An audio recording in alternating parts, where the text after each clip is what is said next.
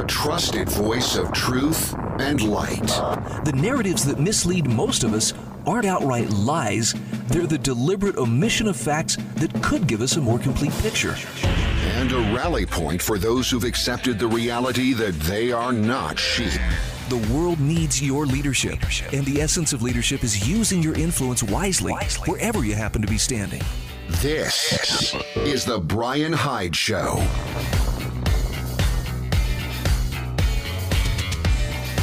Hey, welcome to the show. Yep, I'm uh, I'm a little bit uh, little rusty, a little under the weather. I don't know. Some people have caught on, so I'm just going to go ahead and come clean. You've been hearing a number of best of shows this week, and the reason for that is because uh, because uh, old Bryan here's been sicker than a dang dog. And here's the crazy thing about it. Uh, and I'm just gonna you know, not to scare anybody. I've been pretty isolated here, but uh, my symptoms are absolutely consistent with uh, COVID 19. And so, yeah, it hasn't been much of a picnic. And and here's the really crazy thing about it. Uh, when it finally got to the point where I'm like, you know what, I should probably go get tested just to see if this is what I think it is and what it seems to be acting like.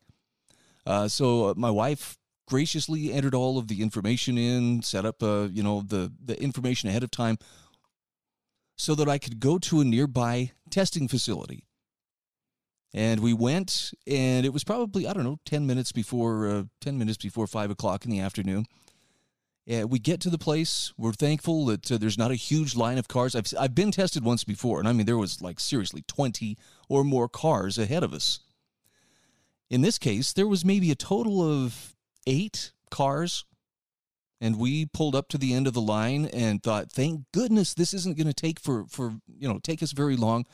It's it's not one of those places where they have to probe your brain with a Q-tip, but uh, just a you know a saliva testing uh, facility. And pretty soon, here comes this uh, medical personal personnel guy in his scrubs on a scooter. He comes up and we see him talking to uh, two of the cars ahead of us, and then he comes up to our window and says, "I'm sorry, but we're at capacity, and so you'll have to come back tomorrow." And I thought, well, okay if it's not that big of a deal to them, it's not that big of a deal to me. So I'll just go back home and tough it out, and uh, we'll figure it out from there. This is one of the things that, to, to me, drives home the the nature of bureaucracy and the, the trouble with putting high trust issues into the hands of bureaucracy. That's the kind of stuff you get. There was nobody behind us. No one. And I don't know how long it takes to, to do the saliva test. I, you know, I'm, I'm imagining, you know, you spit into a tube, they verify your information, and you're on your way. Maybe there's a lot more. Maybe maybe something, you know, more detailed has to take place, but the bottom line is we in good faith went to be tested. And without a, a huge glut of people there, I mean, they turned away three cars. Ours was the third car you would think that they would be able to just say, okay, well, we're gonna we're not gonna be taking any cars after you or something. I don't know, but it just it, to me that points out the the bureaucratic nature of well, we can only have this many. I've heard of this before, for instance, with like the VA hospitals. Where somebody needs an MRI, but oh, you know, according to the bureaucratic rules, according to the the words on this clipboard, we can only do so many a day. And so patients that may have been waiting for weeks, possibly even months, they show up to get their MRI. Nope, sorry. The moose out front should have told you we could only take this many, even if there's not a waiting line. Anyway, we're going to delve into this a little bit more. By the way, I'm, I'm feeling much better. It's, uh, it's mainly just, uh, boy, whew, talk about suck the wind out of your sails and, and make you tired that's uh, that's what kind of clued me into uh, maybe this is more than just a cold. But as you might imagine, it's been an interesting election week, and by gar, I've got a lot to say. So let's let's dive right in. We're going to talk, among other things, about how if government is this corruptible and incompetent, and I'm not talking about you know the fact that they couldn't test me when I wanted to be tested, I'm talking about the ones that can't even count ballots without showing how corruptible and incompetent they are if if government is that poor at handling important tasks, why on earth would we expect it to manage a virus or our health care? Something to think about. We're also going to talk about uh, yesterday was the 5th of November. I don't know if you watched V for Vendetta. That's kind of been a tr- tradition in my household for a while. I didn't get a chance to watch it this year, but I do love that movie, and we're going to have a little discussion about how crises are exploited in order to destroy liberty. You want to talk about life imitating art? There is some solid proof that that kind of stuff happens. Also, uh, I know that there's a lot of concern about the uh, presidential election and you know who's going to win and and you know what can I say? It's it's pretty clear that there's some some interesting manipulations going on, and I'm not saying you know Trump is having this election stolen from him. I will say it's within the possibilities. It, there's nothing straightforward about this balloting process at this. And so, you know, you don't have to be a conspiracy nut to think, well, it looks like somebody could be taking advantage. But there is one thing I can tell you for certain, and that is no matter who ends up in the White House come January 20th, some things are not likely to change. And I want to thank Judge Andrew Napolitano for his recent essay, which spells out how the U.S. government will still have a voracious appetite for spying on us, no matter who is president. Kind of sucks to realize this, but it's the truth. Here's the best part, though. We're going to start with the good news. The best part of the election outcomes so far this week is that it showed the elites, the ones who've been pushing this woke ideology, this identitarian ideology, use the correct pronouns, you know, feel bad because you're all racist, you just don't know it. Basically, that got stuck in their ear and broke off, and that is a good thing. I'm reading a column here from Spiked. This is from uh, the UK. Sean Collins is the U.S. correspondent. It's titled A Painful Reminder for Elites. The strength of Trump's showing shows there are still millions of people who want a different kind of politics. Here's what he says. He says, as we go to press, the U.S. presidential election between Donald Trump and Joe Biden has yet to be decided. According to Real Clear Politics, Biden leads with 225 electoral college votes to Trump's 213, with the outcome inconclusive in nine states. This election, the election now looks like it will be subject to a drawn out process over the next week or longer, with officials counting mailed in ballots in these toss up states and lawyers gearing up to do battle in the courts. Now, he says a national election is an opportunity to take the political pulse of the people and although we didn't get a final verdict on whether Trump or Biden will be leading the world's largest power, the initial results that came in during the night nevertheless revealed much about the state of American politics and society. And here's one of the best takeaways of all the polls and the media got it badly wrong again. The real strength of the election, he says, has been the strength of, of Trump's showing Polls had predicted a clear win for Biden. Forecaster 538 predicted that Trump would win Ohio by a tiny 0.8%, yet Trump won the state by 8%. As commentator Henry Olsen puts it, this was a polling error of mammoth proportions. The mainstream media were worse, with some daydreaming about a landslide for the Democrats. Living in a bubble, these media partisans for Biden could never imagine a Trump win, given that they didn't know anyone who supported the worst president ever. Something else we learned is that the shy Trump voter is real. In many respects, you can't blame the pollsters for getting it wrong because there were many shy Trump voters who did not want to speak to anyone they didn't trust about their voting intentions. Why is this? Because they know they'll face condemnation from self righteous liberal elites for daring to support Trump. That size, that a sizable section of society feels it can't openly express its support for a candidate who garnered the votes of about half the adult population well, that's not healthy for democracy. Sean Collins goes on to say demographic voting patterns refuted simplistic identity politics. He says for years the identitarian left has pushed the line that Trump is a white supremacist. Yet Trump made big electoral gains in Hispanic and black populations, while overall losing some support from white males. Whoops, there goes that narrative. Cubans and other Latinos gave Trump the edge in Florida, in 2016, the people of Starr County in Texas, which is 96% Latino, voted heavily for Clinton. This year, there was a huge swing towards Trump, with Biden winning by just 5%. Now, there's more to this. We'll get to it in a few moments, but can you see that the narrative was wrong? And that's true regardless of whether Trump, you know, ekes out a victory here or not. All that lecturing, in fact, I man, I got lectured by a family member on election day just for this. How could you vote for a racist? How could you vote for a racist? And then I challenged her. Explain to me how he's a racist. Prove to me that this guy's a racist. Well, he said he joked about uh, people of color. He joked about Hispanics or something. Like, yeah, under your standard, you're a racist too. Because I've heard you say jokes that uh, could could be applied in, in that manner. Bottom line is, if he's a racist, he's a racist with an awful lot of support from the people supposedly that he hates. This is the Bryan Hyde Show.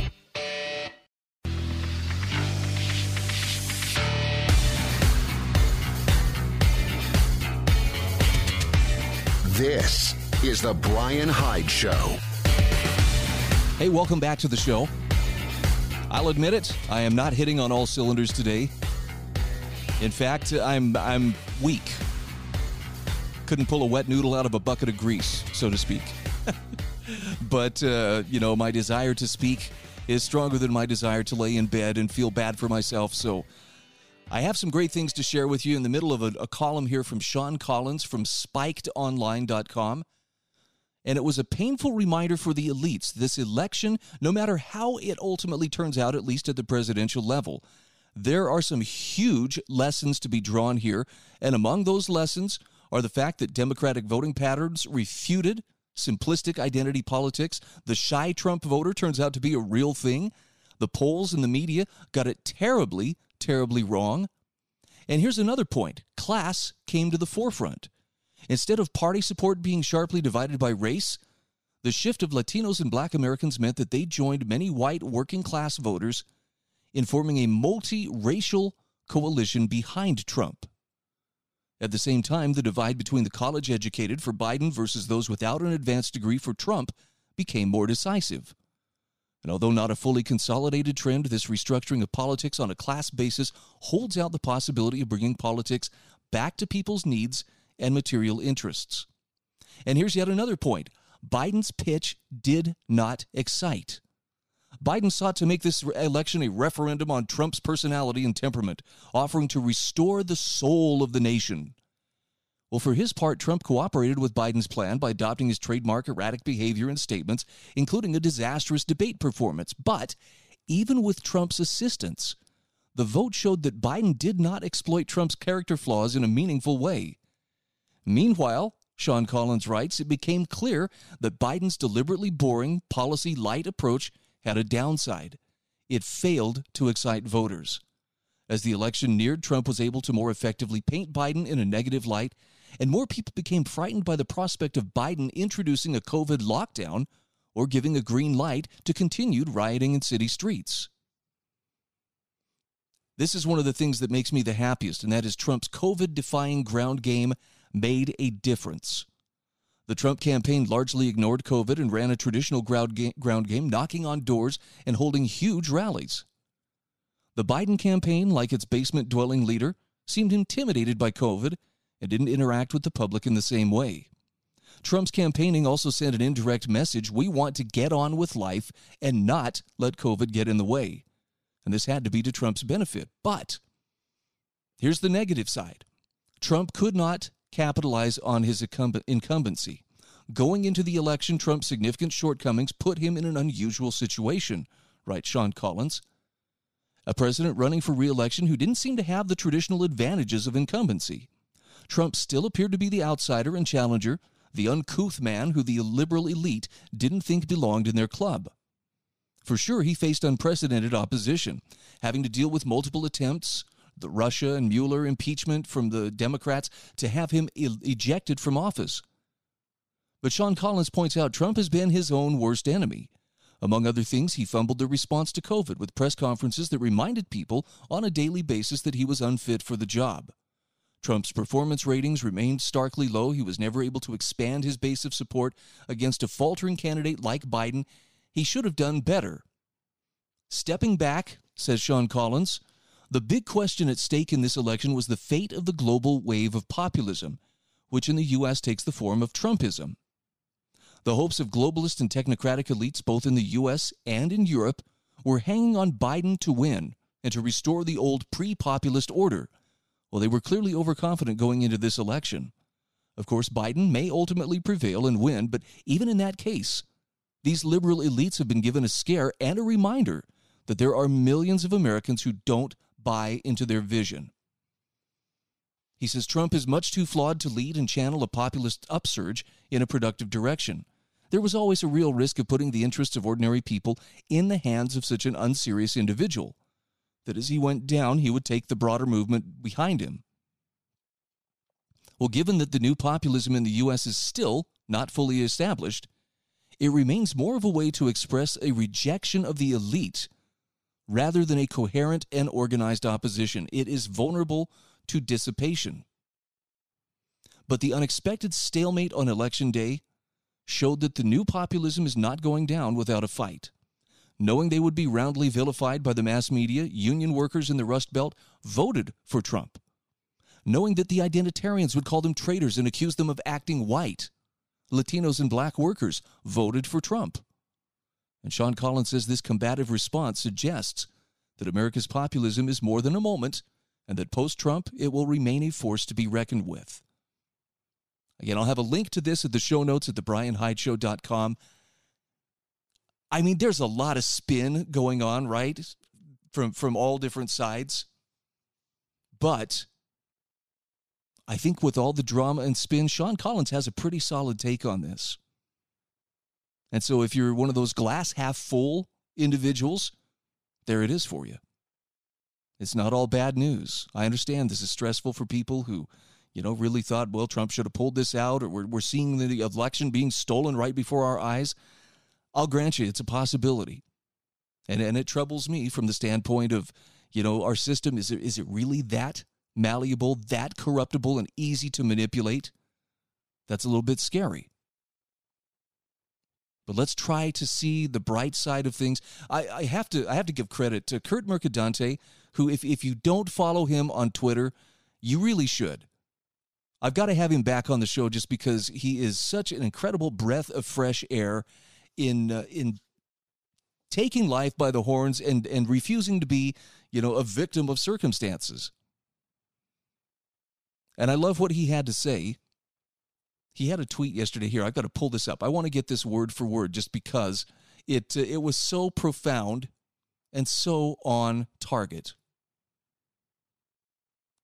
He said, "My family and I will thrive no matter who is president. Trump is going to Trump. Biden's going to Biden. Mercadantes are going to Mercadante." I thought that was pretty cool until I put it up. The hides are going to hide. Oh, well, shoot. but you get his point.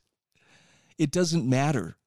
And it shouldn't matter in the sense that you and I have a lot more control over our destiny than you would think is, is tied to simply who occupies the White House. I know we're supposed to pretend it's the most important thing ever. This is the most important thing. And I just, you know, at the risk of sounding like like a heretic, I've, I've got to say, this country is not going to be saved from the top down. It's never going to happen that way. That's that's too much like socialism. That's too much like central planning. Someone at the top makes the decisions and it just trickles down and everybody else follows suit. If the promise of America, and I mean the principles and practices on which this nation were founded, the concepts of personal liberty, freedom of conscience, free markets, private property. If these things are going to be defended, they will be defended starting at the individual level. And when enough individuals take seriously these things, claim these rights, defend them, use them, that's when you will see the shift begin to take place. Not because someone in charge said, okay, you have permission now to be free. This is where we've got it uh, back assward here. It's just, you know, it's not going to work from the top down. It never will. So stop acting like a serf. Stop acting like someone who has to beg permission from the Lord and Lady of the Manor to go out there and live your life and start reclaiming that freedom. You'll be amazed at what you can do at the individual level. Most people are surprised. Trump is going to Trump, Biden is going to Biden. You and I should be doing whatever it is that you and I would do, regardless of who happens to occupy 1600 Pennsylvania Avenue. It's really that simple. Don't make it harder than it has to be.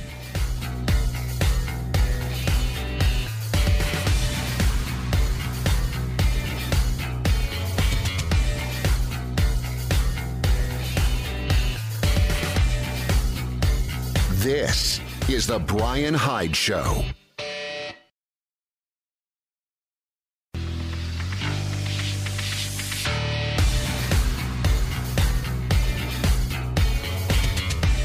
This is The Bryan Hyde Show. All right, welcome back to the show. Quick shout out to our sponsors, including Nickey's Wholesale Food Warehouse. If you live in or around the Salt Lake City area, if you'll be passing through the Salt Lake City area anytime soon, it would be worth your time to swing through Nickey's and stretch your grocery dollar as far as you need it to go. They are a food wholesale warehouse. They get terrific buys on food that uh, would have gone to restaurant supply houses and so forth. And you can you can buy in bulk. You can buy smaller individual items. You find an incredible variety. Most importantly, you will save a whole lot of money. And they do accept EBT, they accept all major credit cards, and everything comes with a money back guarantee. Every bit of it. Pretty amazing stuff. Nickey's Wholesale Food Warehouse. Check them out on uh, Facebook. That's where you can uh, actually subscribe, get uh, weekly updates. They actually update a couple times a week, send you pictures of whatever they've got that's arrived. And the directions are found there on their website or their uh, Facebook page as well. Let's talk about another bright side of this topsy turvy election week, and that is uh, how this 2020 presidential election fiasco, specifically the ballot counting uh, problems that we're seeing right now, hold a warning about central planning. Leave it to uh, two of the superstars from the Foundation for Economic Education, Dan Sanchez and Jon Miltimore, to, uh, to pen an article explaining how government can't count ballots. How can it possibly manage a pandemic or our health care? I don't think it's a stretch to be asking this question, by the way. You know, I've been skeptical of government's ability to handle, you know, particularly the, the coronavirus pandemic, you know, to start with. But here we have a perfect illustration of why we shouldn't be putting that much trust in the authorities because they can very easily be co opted or manipulated into doing things that are totally against the uh, interest of the people that they're supposed to be serving. Dan Sanchez and Jon Miltimore say elections are a nasty business, but sometimes they can be clarifying. We don't yet know who won the presidential election. We may not know for days or weeks to come. This stems largely from the ineptitude Americans witnessed on Election Tuesday. And it wasn't just that the, the fact that the pollsters once again failed disastrously or the networks fumbled their election coverage. The bigger issue is that America's governing bodies look incapable of managing something as simple as a vote. Something Americans have managed to do efficiently for centuries without the benefit of computers, digital communication, and mass transportation. Now, as Americans, we should find this embarrassing. As the journalist Glenn Greenwald observed on Wednesday, countries with far fewer resources and less advanced technology regularly manage to hold speedy, efficient elections. This is something the U.S. failed to do on Tuesday. Greenwald said, quote, the richest and most powerful country on earth, whether due to ineptitude, choice, or some combination of both, has no ability to perform the simple task of counting votes in a minimally efficient or confidence inspiring manner. As a result, the credibility of the voting process is severely impaired, and any residual authority the U.S. claims to spread democracy to lucky recipients of its benevolence around the world is close to obliterated. At 7:30 a.m. Eastern Time on Wednesday, the day after the 2020 presidential elections, The results of the presidential race, as well as control of the Senate, are very much in doubt and in chaos, watched by the rest of the world, deeply affected by who, who rules the still imperialist superpower. Greenwald says the U.S. struggles and stumbles and staggers to engage in a simple task managed by countless other less powerful and poorer countries counting votes. Some states are not expected to finish their vote counting until the end of this week or beyond. End quote. and at this point, Jon Miltimore and Dan Sanchez say this, to be blunt, is unacceptable. The most prosperous country in the world cannot manage to do something as simple as collect and count ballots. Think about that for just a moment. Unfortunately, this incompetence carries consequences that are quite real. Americans are beginning to lose faith in the integrity of elections. This is not just the voters in the fever swamps of Twitter. Many impressive journalists, thinkers, and students of various political stripes have expressed alarm at what they've witnessed in the last 24 hours. And by the way, they include some of these tweets in their article. People asking questions like, hey, things are getting very sketchy, or those 300,000 ballots not delivered after uh, DeJoy ignored the judge's ruling, many had set election day as the cutoff for mail in ballots. Another simply asking, what is going on in Arizona? And here again, Jon Miltimore and Dan Sanchez say many readers can probably relate to these concerns. But the reality is, the inability of election authorities to do something as simple as gather and count votes is undermining America's faith in the constitutional system. As Greenwald notes, this is dangerous, but it's also rational. Because of the power and breadth of the federal government, there's a great deal at stake in presidential elections, too much at stake. Americans sense this, and when they see mail in ballots missing, precincts that can't get votes counted, voting delays, errors in data feeds, and other problems, well, it naturally creates a feeling of uncertainty. And uncertainty in turn breeds distrust. Now, one could argue that this year's election was unique. Turnout was unprecedented, at least in raw numbers, perhaps in part because of the coronavirus pandemic and the record number of mail in ballots. Now, perhaps that's true. But they say the fact remains how hard is it to collect and count ballots? They're not trying to disparage the people working these elections. The process is probably far more complicated than many Americans realize. But this is true of most systems, which brings them to a key point. Is collecting and counting ballots more difficult than running a vast healthcare system that involves pricing, insurance, medication, billing, and the very lives of individuals? Come on, the answer is no.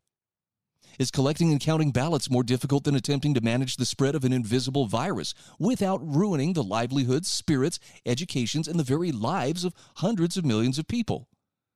Again, the answer is no. In some ways, we should not be surprised to see governing bodies fail to manage something as elementary as an election. For decades, we've watched the United States Post Office bungle something as simple as collecting and delivering mail. The USPS bleeds billions of dollars every year while doing something a private company would make a profit doing while delivering a substandard service. By the way, this is why libertarians have been arguing for more than a century that the post office should be subjected to competition. It's no coincidence that the election debacle of 2020 happened in the year the post office played its largest role ever. It was bound to happen.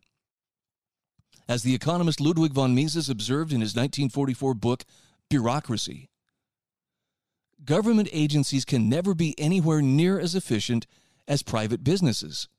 The competitive market compels entrepreneurs and their employees to competently and efficiently serve the buying public or go out of business. And profit and loss accounting enables them to figure out exactly what's working and what's not. In contrast, as Mises wrote, quote, public administration, the handling of the government apparatus of coercion and compulsion must necessarily be formalistic and bureaucratic. No reform can remove the bureaucratic features of the government's bureaus. Bureaus, rather. It is useless to blame them for their slowness and slackness. It is vain to lament over the fact that the assiduity, assiduity and carefulness and painstaking work of the average bureau clerk are, as a rule, below those of the average worker in private business. In the absence of an unquestionable yardstick of success and failure, it's almost impossible for the vast majority of men to find that incentive to utmost exertion that the money calculus of profit seeking business easily provides. It's of no use to criticize the bureaus, the bureaucrats' pedantic observance of rigid rules and regulations. All such deficiencies are inherent in the performance of services which cannot be checked by money statements of profit and loss. End quote. Now, this isn't to say that bureaucracy is inherently evil. Mises clarified bureaucracy in itself is neither good nor bad.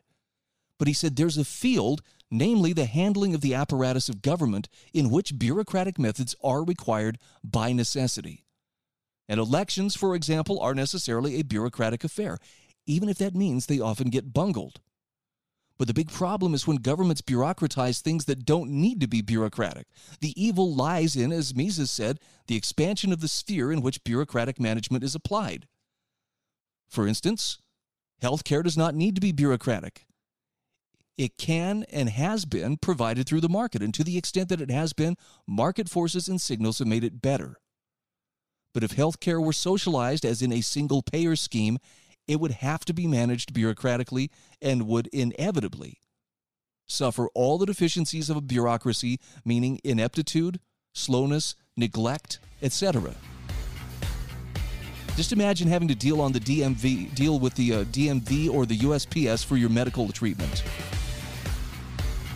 This is a fantastic article. Please check it out in the show notes at thebryanhydeshow.com. Again, Dan Sanchez and Jon Miltimore from the Foundation for Economic Education. This was one of the bright points of an otherwise tumultuous week. This is The Bryan Hyde Show.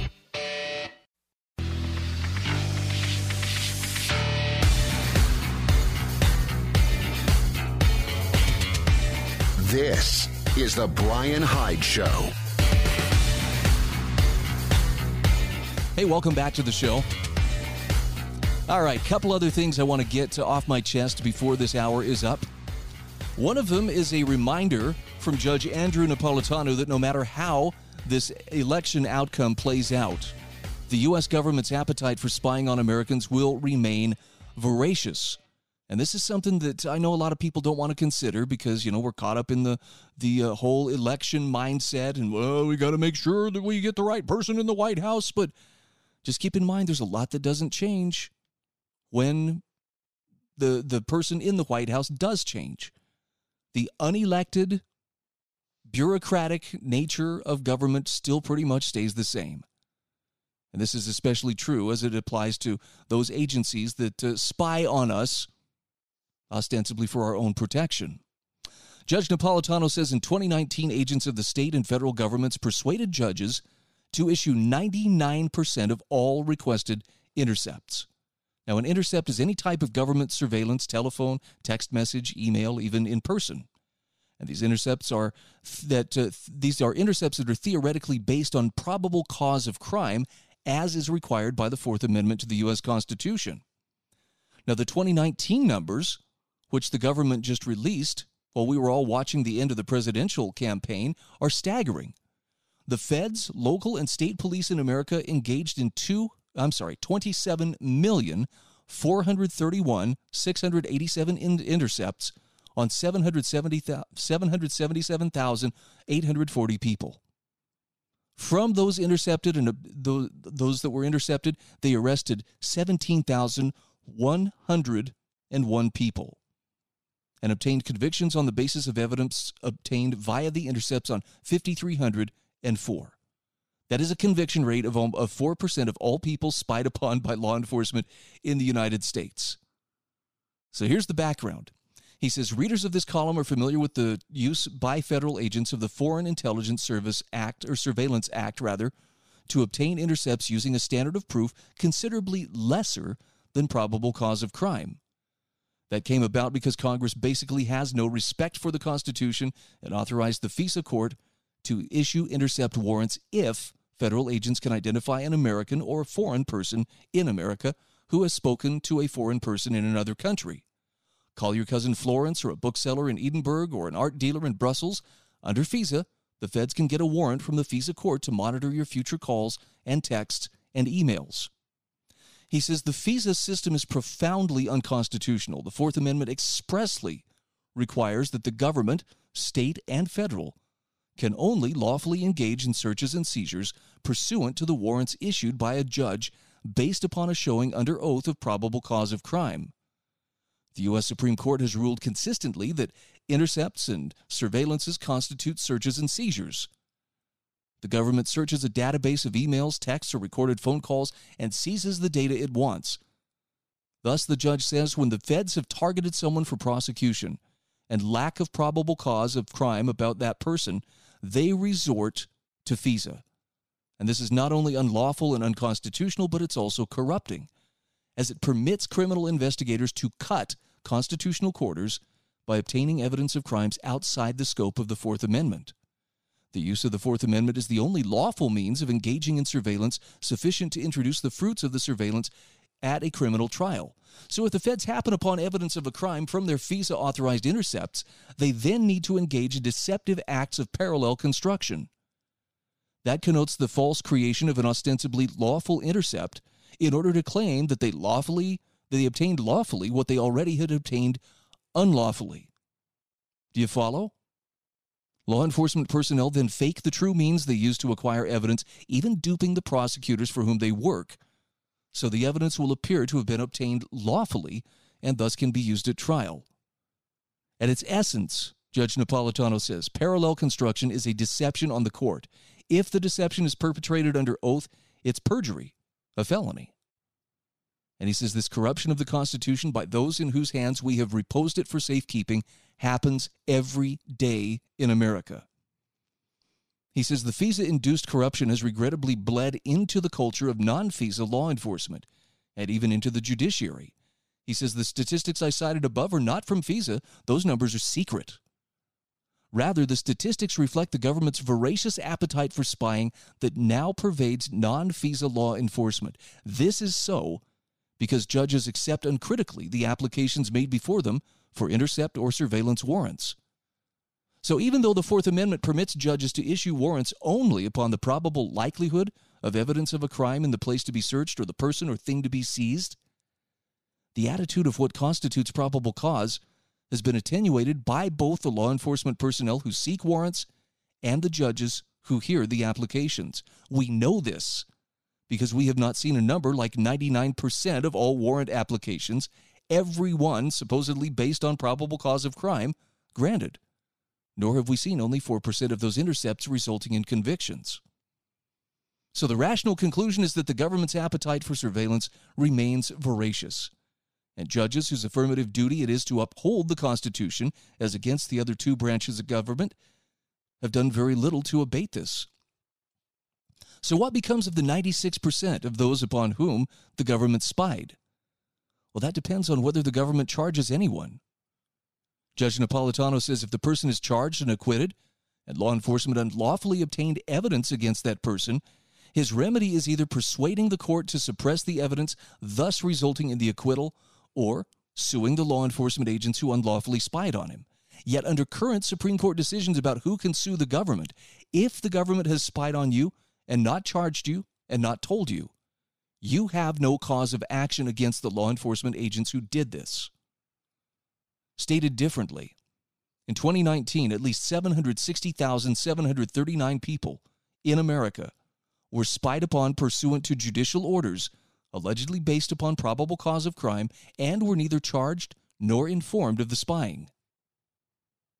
Napolitano says his Fox colleagues often deride his attacks on those who fail to safeguard their privacy because they argue we have no privacy. Yet, as Justice Louis Brandeis wrote, the most comprehensive of rights is the right to be left alone. He says, if we forget this, my colleagues will have the last laugh. If we expose its violation, we might know the joys of unmonitored personal fulfillment. I like the fact that he uses that uh, as as an explanation because you behave differently when you know or when you suspect that someone is watching you, meaning you're not free. Every one of us behaves differently when we believe we are under observation. So if you think someone is listening to your phone calls, it's not that you were going to go out and commit crime or you were trying to, you know, become a drug lord and plan some major terrorist event or something like that. It's just simply you're not free to speak your mind. You're not free to express yourself. Because in the back of your mind, you know that someone, the modern day equivalent of the East German Stasi, is sitting there with an ear to the to the headphone listening to see if there's anything that uh, that needs to be looked into. All that information being vacuumed up and kept just in case someday we may need to build a case against you. Crazy stuff. Let me just take a very brief moment here. We've only got a couple of minutes left here, but uh, V for Vendetta. The 5th of November has come and gone. Remember, remember the 5th of November. I am going to include an article from Daniel Buck in the show notes. And I'm going to strongly recommend take a look at it. The article is titled V for Vendetta shows how crises are exploited to destroy liberty. And if you haven't seen the movie, I won't spoil it for you other than um, it's it's supposedly set in a dystopian future. If in fact the funny thing is, if I'm not mistaken, 2020 is the year in which uh, V for Vendetta was set. But it shows how a crisis, a disease no less, is exploited to bring people under the heel of an all powerful government. And it's about how an individual fights back against that.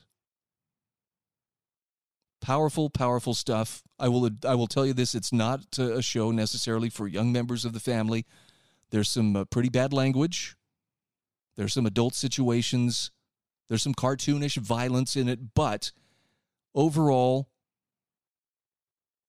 it gives a pretty good accounting of how fear, and particularly fear of a virus, can be parlayed into um, absolute government control. Curfews, monitoring, you know, all kinds of things that, that run very counter to the traditions of freedom that most of us have taken for granted for quite some time.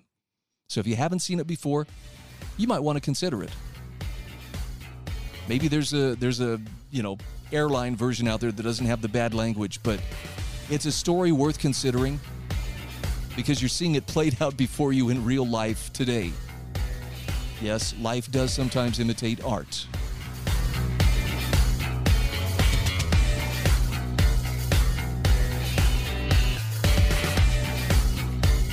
This is the Bryan Hyde Show.